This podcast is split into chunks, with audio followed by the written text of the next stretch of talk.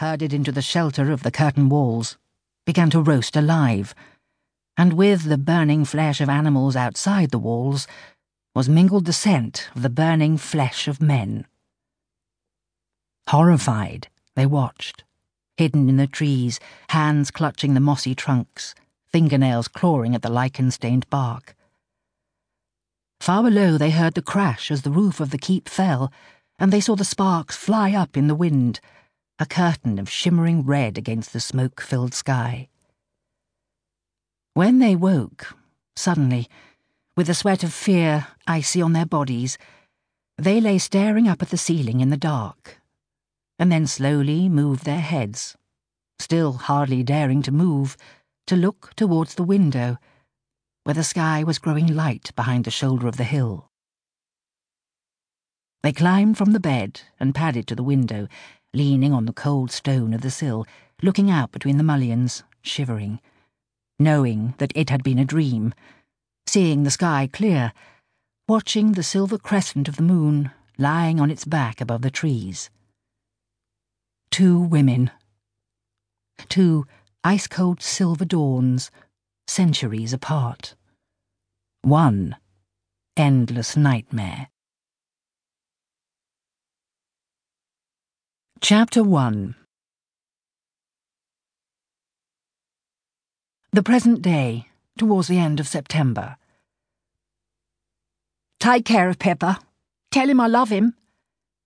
Sue handing her keys, laughing, giving her a quick hug, then running down the steep, uneven stone steps to the gate in her waiting car. You remember where everything is. Enjoy. The engine revs. She is gone. Andy stands listening as the car takes the succession of Z-bends down the steep, single-track lane with its high banks and its wild hedges until the sound of the engine is swallowed by the silence. She is alone. Slowly she turns and surveys her new home. A year, rent-free, in exchange for looking after an ancient house with mullioned windows and a moss-covered slate roof, and an old grumpy cat called Pepper. Overwhelmed with unexpected happiness, she begins to smile. He's too old to go into a cattery, Andy. It would kill him.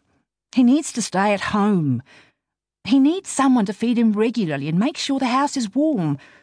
That's all. He won't need anything else. He's his own man. Well, his own cat. And he knows you. Sue's voice was pleading, though she had already known that Andy would say yes. Yes, the cat had met her, once, for a couple of weeks when she and Graham had stayed here with Sue four summers ago.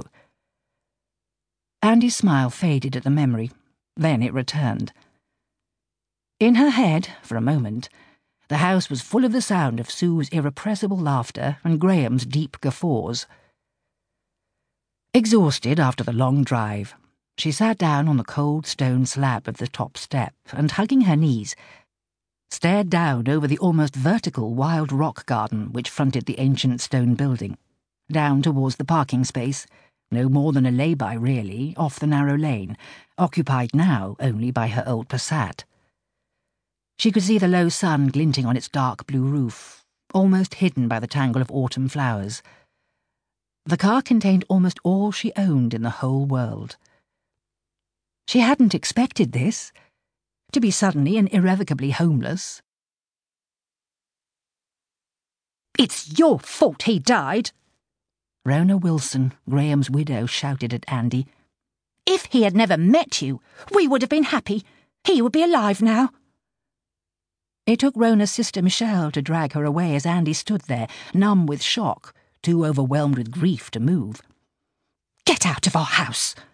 Michelle almost spat the words at Andy. Go!